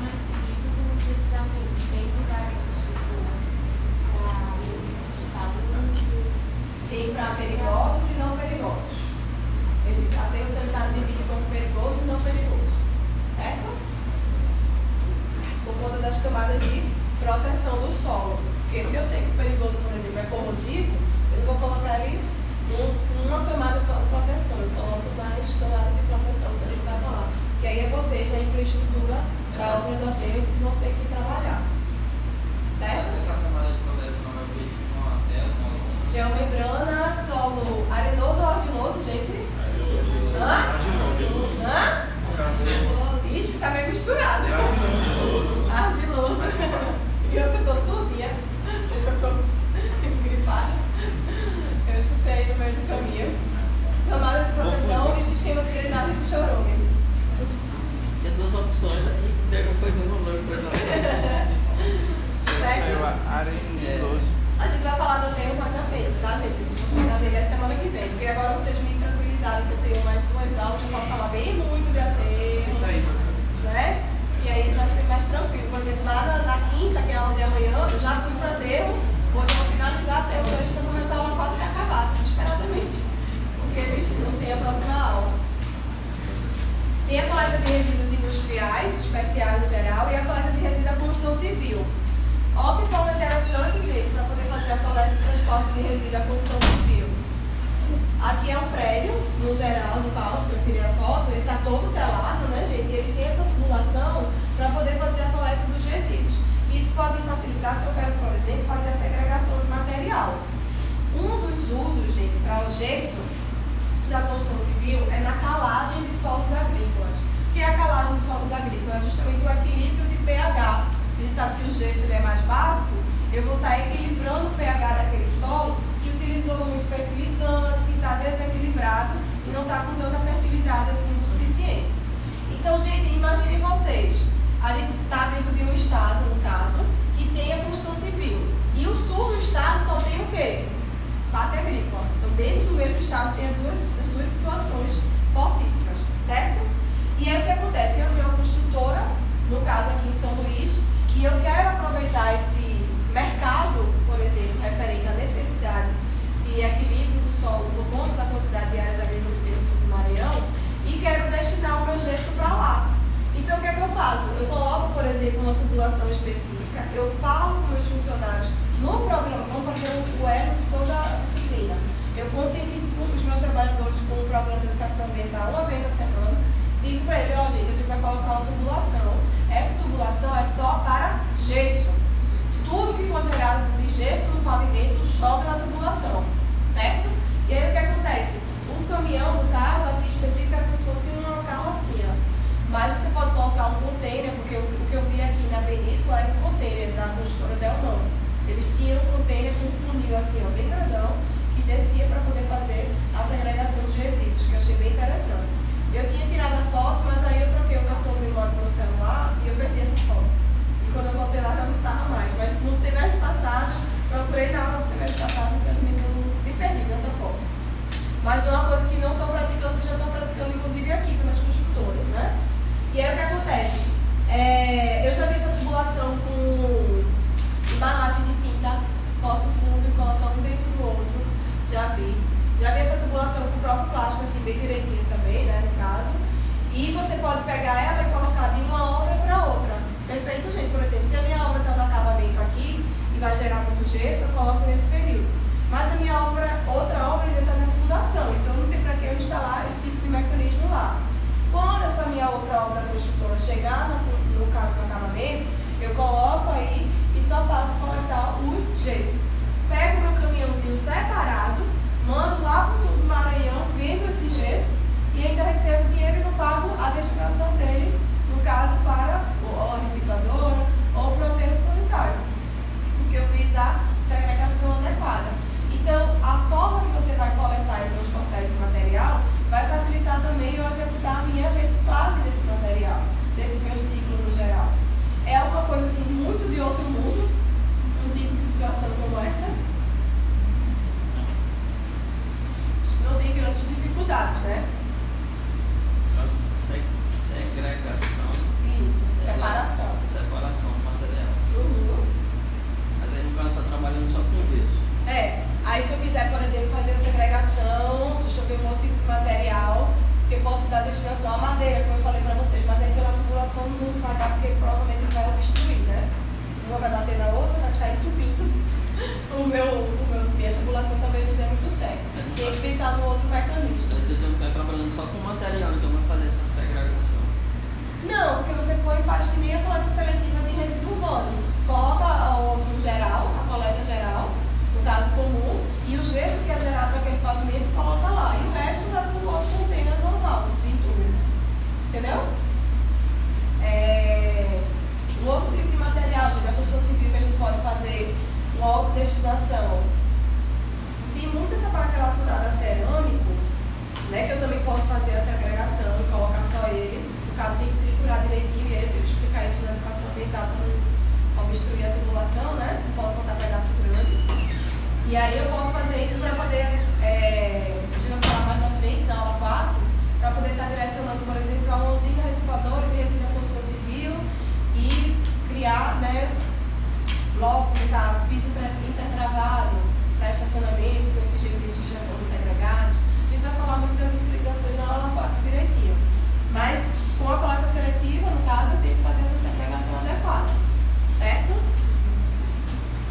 Tem situações, gente, ó luz, tem situações pelos quais eu tenho que fazer o quê? É, eu tenho que botar alternativas no gerenciamento para fazer com que eu consiga fazer o melhor, é, a melhor logística e velocidade de coleta do meu resíduo. Acontece, gente, tem situações pelas quais é, o meu resíduo é gerado de uma forma muito grande e eu, por exemplo, posso atrapalhar o dia a dia e a, a operação das minhas outras atividades que estão acontecendo.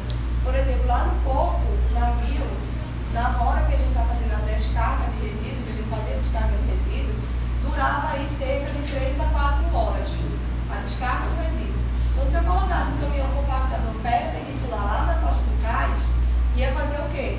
Ia atrapalhar a movimentação dos outros caminhões e pontos gente sabe que está acontecendo um monte de coisa ao mesmo tempo. Eu não posso fazer, né? não posso deixar esse caminhão parado, atrapalhando o fluxo dos outros caminhões. Na construção civil, por exemplo, eu tenho uma obra do canteiro de obra de Minha Casa Minha Vida, que é uns 200 blocos. Então eu tenho um monte de container na frente, que se eu ficar o tempo todo colocando caminhão no polo quintais para fazer aquela troca,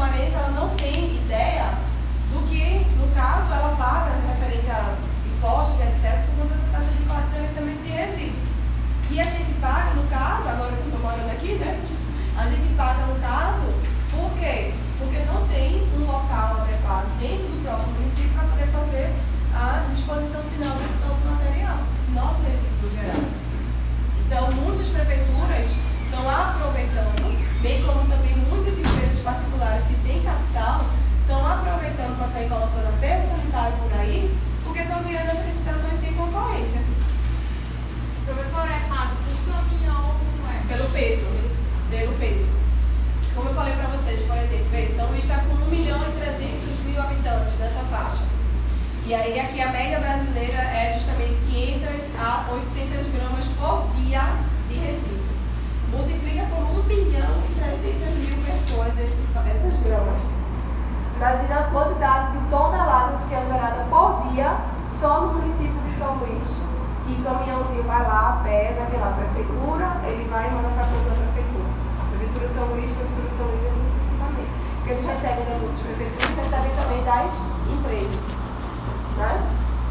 E aí o que, é que acontece? Você, por exemplo, quando tem a sua obra, você é obrigado a dar a coleta e a destinação final dela. Então a empresa terceirizada que você coloca na coleta, ela tem que dizer onde é que ela vai deixar o seu resíduo.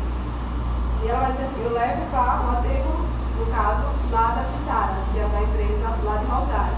Então ela tem que lhe entregar cópia do certificado de destinação final ambientalmente adequado. Porque se ela não entregar isso, ela não está levando o seu resíduo para o local adequado você contratou ela para isso. E aí o que acontece? Se o órgão ambiental vir fiscalizar, ele vai dizer, cadê o seu plano de gerenciamento de resíduo? Você vai dizer, tá aqui. Cadê o seu certificado de destinação ambientalmente adequada? Se você não tiver, você não jogou o resíduo de forma ambientalmente adequada, então a possibilidade de você ter causado um impacto ambiental é alta. Então o órgão ambiental vai ali, autua. Entendeu? Junto com o plano de gerenciamento de resíduo, tem que vir esse documento do aterro, que vai estar lá o dia, o peso o seu caminhão e os seus caminhões por dia que foi levado para lá. Que aí você controla direitinho todo o seu material. Certo? Todo mundo entendeu, gente, a estação de transbordo? Então, a estação de transbordo, ela pode ter um plano de gerenciamento de resíduo, mas também ela não pode ter. Né? Por exemplo, a professora, eu gero muito material, mas eu coloquei a coleta todo dia, eu não quero colocar, eu consigo fazer o escoamento direto dele. Não é uma etapa obrigatória, tá? As outras etapas são obrigatórias. A estação de transbordo, não, ok? Professor, no caso, Quem falou? se, no caso, se por exemplo, uma região tem três, quatro municípios, cinco municípios, aí a pessoa coloca um, um, é um O aterro? Transporte. aterro. Ah. E as prefeituras não tem é aterro próprio. É, é ela é obrigada a ir para lá. É, obrigada, porque ela tem que dar destinação ambientalmente adequada do seu resíduos, por conta da política nacional de resíduos. Ela é obrigada porque, gente, lembra quando a gente definiu que está lá na Constituição Federal sobre o que é meio ambiente, o é que é meio ambiente no geral? É, no caso, é dar a sadia qualidade de vida para toda a população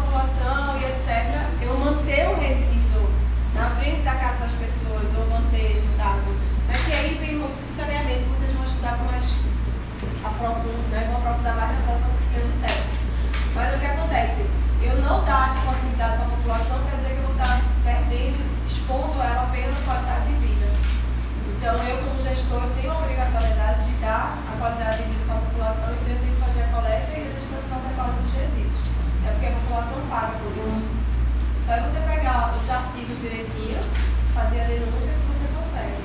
Professor, e quando o gestor não faz isso, ele, ele pega uma multa? O Ministério Público ele aplica uma multa sobre ele.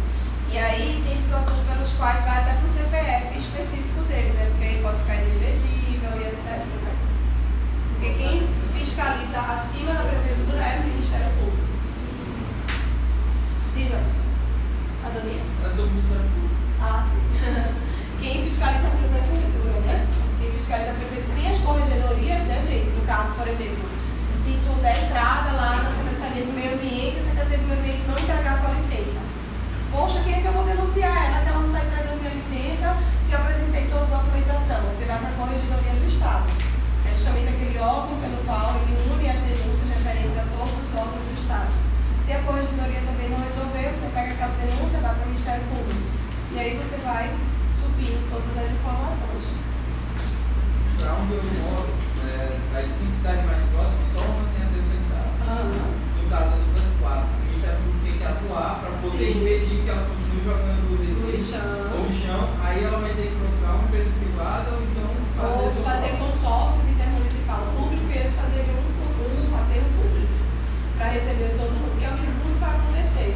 Eu falei para você que está para sair novamente aqui do Maranhão, primeiro, intermunicipal deve ser o da Baixada, né? porque eles já tiveram reuniões, estão bem adiantados com relação a essa parte. Certo? E aí, gente, eu falo para vocês, se tiverem a oportunidade, né, quando começar a sair, de irem para a obra desse aterro lá para a Baixada, vão, porque eu fico, assim, imaginando o desafio que é você encontrar um solo adequado, levando as características da Baixada, para conseguir fazer armazenamento do resíduo. Ter que trabalhar em cima de uma drenagem aí extra, porque senão você vai criar uma sopa de resíduo dentro da célula. Aí é uma obra que é um estudo de caso bom para vocês darem uma olhada, certo? Então, gente, depois que eu, por exemplo, falar com relação à estação de transbordo né, e a coleta, eu tenho que falar do tra- tratamento do resíduo.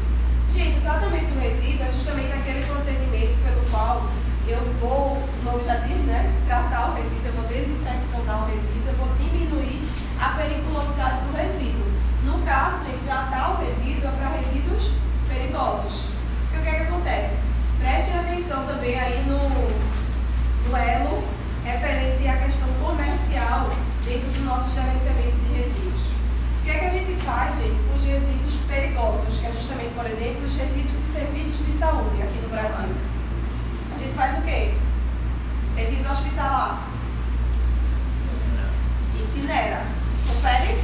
As empresas coletam e mandam para incineração.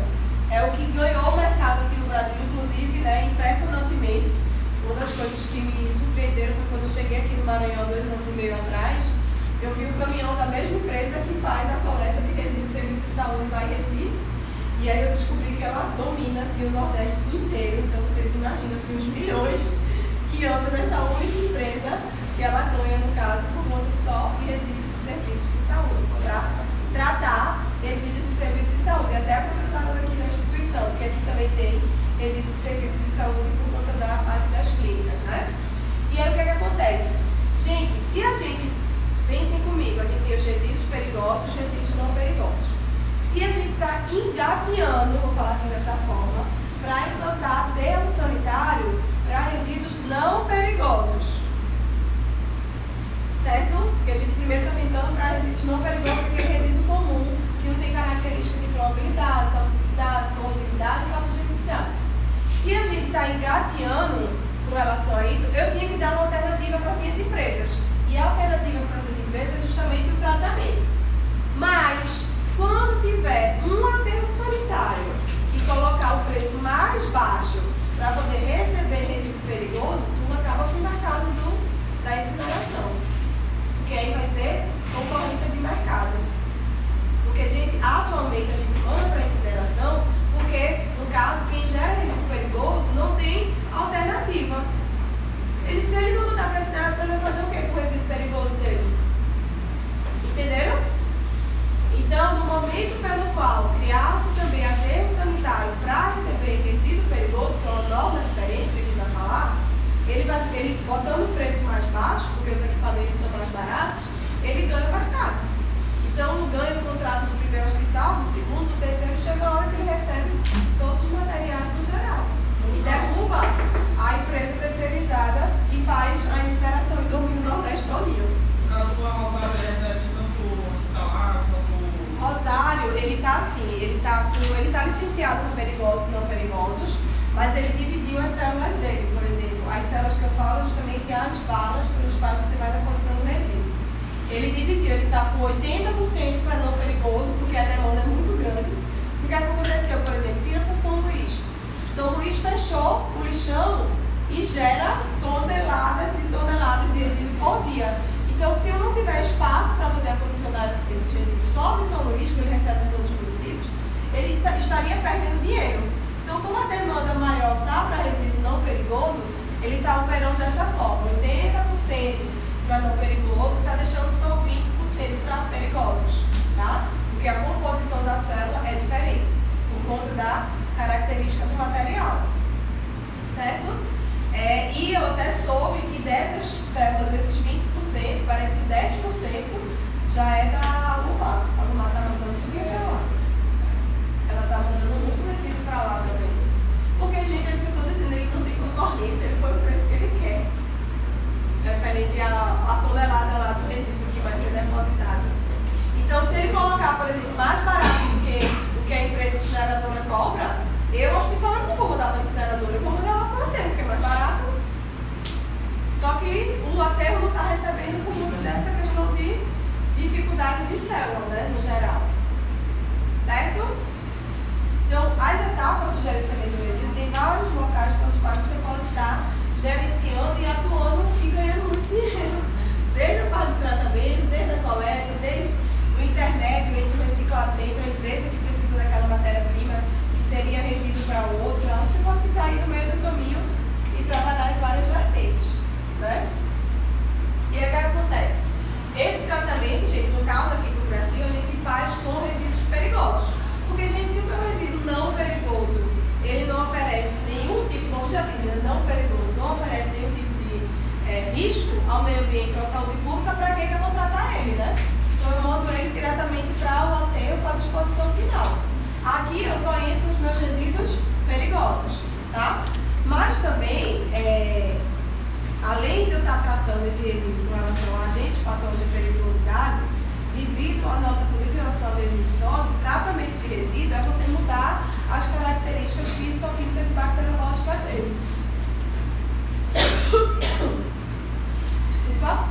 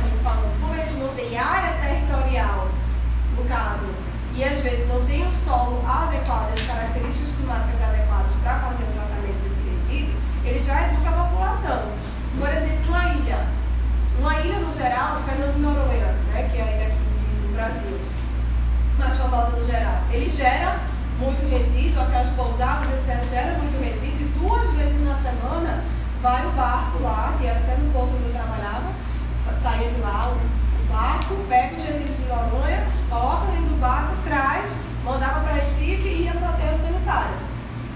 Ou seja, tinha que fazer essa mão de obra duas vezes na semana. E quando a época de Réveillon, que ainda enche muito, né, porque é característica do geral de encher, ela, mesmo tendo o limite que o IBAMA coloca, né, gente, de visitantes por dia, justamente também por conta da geração de resíduo, para não danificar o ecossistema no geral, é, mesmo tendo essa característica específica, é muito resíduo que é gerado e as pousadas e assim sucessivamente tentam minimizar, conscientizando, no caso, os turistas a não gerar muito, muito resíduo, porque eles não têm onde armazenar.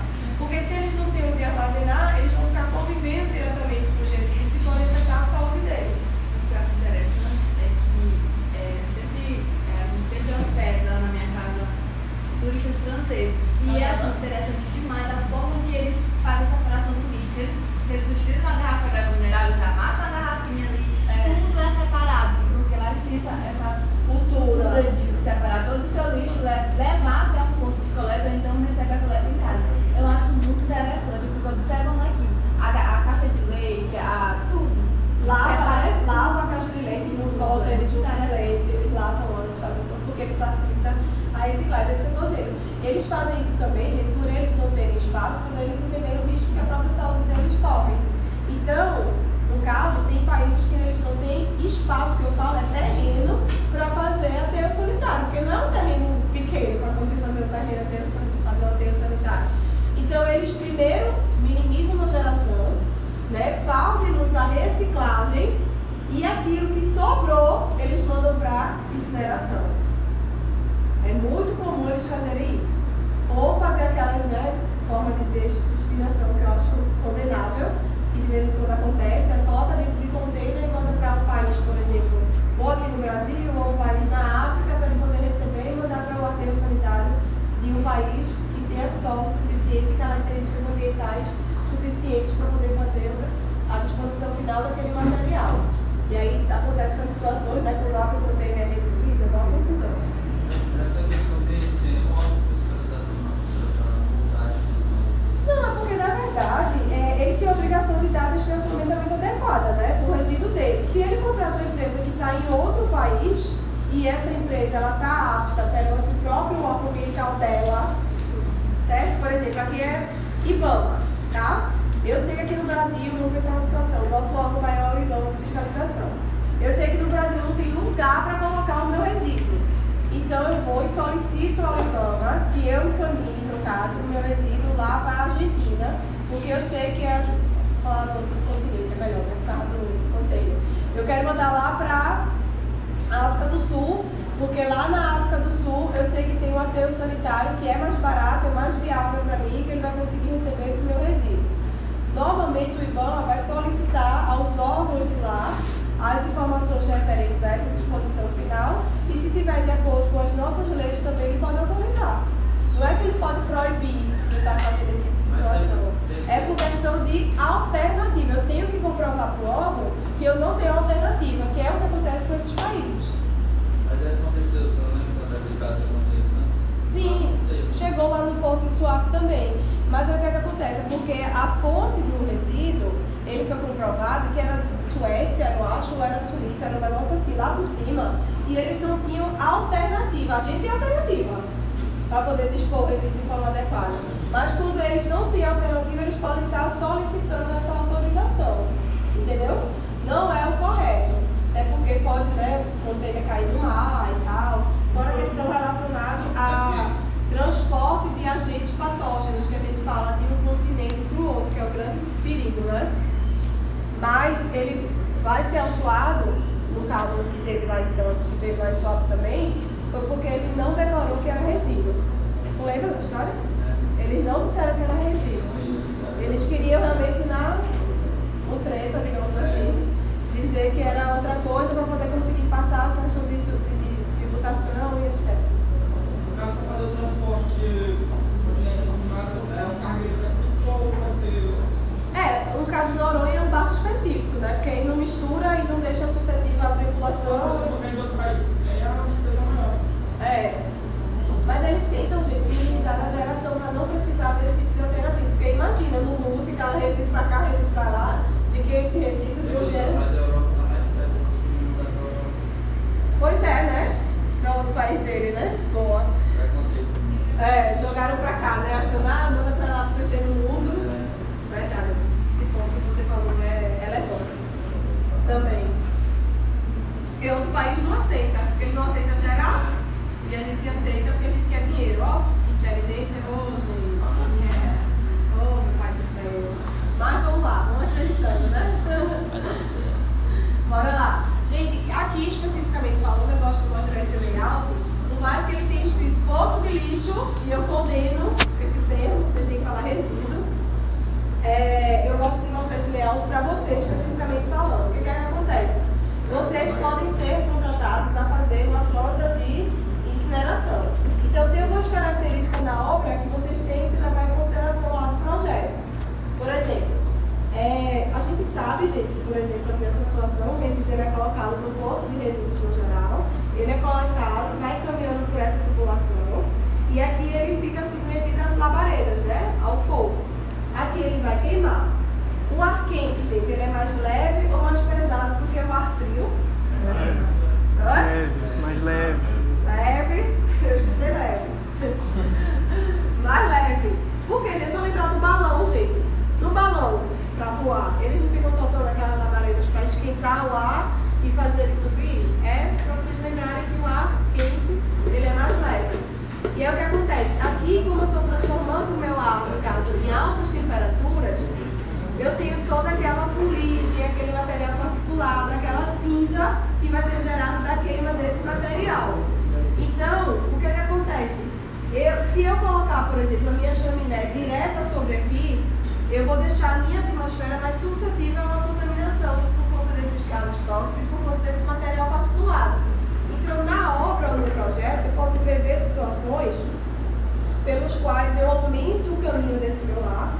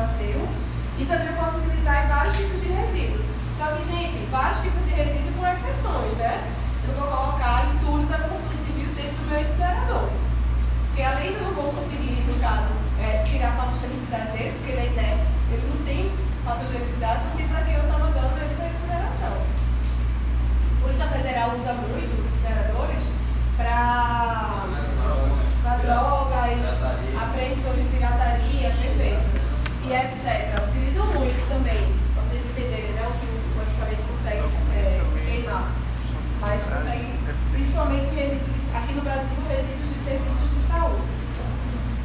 Certo? E as desvantagens é justamente o quê? Gerar cinza, porque eu ainda tenho um outro resíduo. Alto custo operacional, porque a gente sabe que é um equipamento que ainda não está muito barato. Então, por isso que eu falei, basta começar a ter os tratamentos sanitários com perigosos e cobre a tarifa mais barata, as empresas não vão mandar elas para cá, vão direcionar para lá, certo? Necessidade de profissionais qualificados, que também deixa um pouquinho mais caro. Não é qualquer operador que consegue trabalhar dentro da, de uma planta de incineração. Não sei se vocês estudaram com o professor José a parte da MR de caldeiras e alto fogo. Talvez não, porque não está dentro da emenda da engenharia civil. Mas tem uma MR específica que é justamente para esses trabalhadores referentes a que trabalham a altas temperaturas, né? caldeiras, alto fogo no geral, o EPI ser específico, o treinamento ser específico, o intervalo ser específico, a insalubridade dele específica, periculosidade dele específica e etc. Tá? Então, também aumenta um pouquinho. Já se a gente comparar com a termo de resíduo perigoso, lá eu não tenho funcionário, mas eu tenho um caminhão passando, um motorista só. E emissão de gases poluentes, no caso, para aquelas estruturas que não possuem esse tipo de, é, né, de anteparos para poder segurar e tratar esse material. Certo, gente? Com relação à incineração. Então pensem vocês, caso sejam solicitados a fazer galpões, planta de incineração em geral, primeira coisa, gente, vocês não devem esquecer, porque por ele ser um dos, lembra que a gente falou lá na primeira aula, na lista dos empreendimentos que são obrigatórios fazer o estudo de impacto ambiental, relatório de impacto ambiental, está aterro sanitário e está incinerador.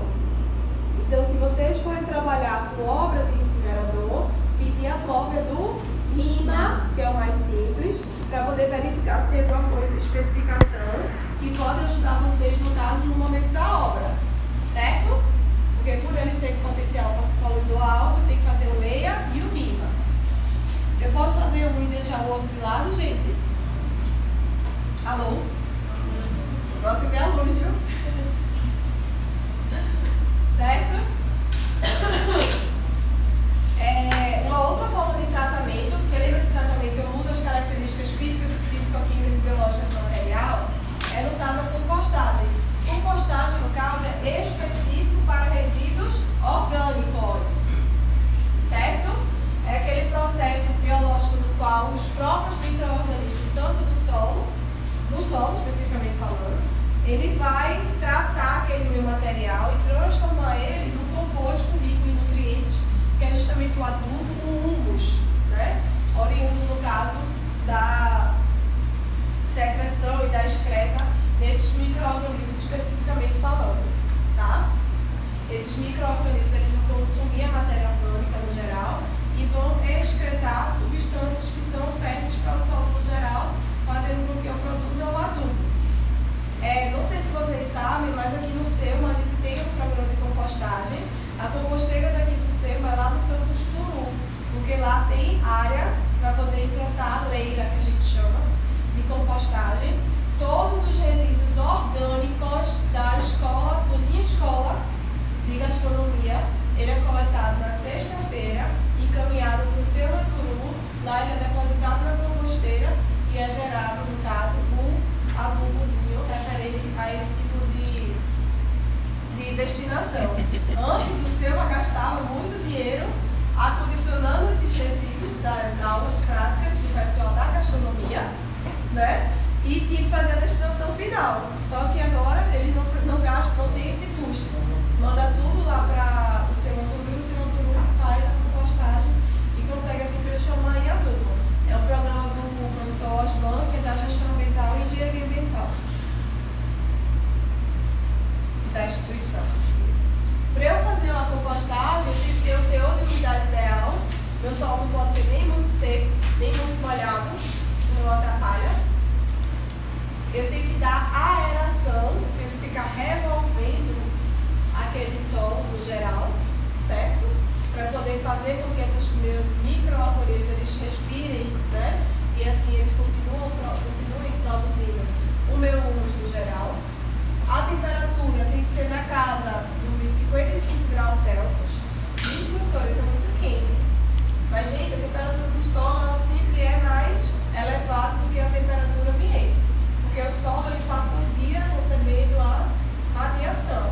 Só você prestar atenção, principalmente nas primeiras camadas, e colocar a mão no solo, ele sempre vai estar mais quente a areia da praia, por exemplo. Às vezes está andando no ambiente, a gente está tá sentindo tanta temperatura quente, mas pisa na areia descalça. Tá com a temperatura lá em cima. E não é a mesma temperatura do ambiente, então ele está tudo se queimando. Não é? Só fazer essa analogia assim que vocês lembram. Eu preciso dessa temperatura e eu preciso também do pH ideal, certo?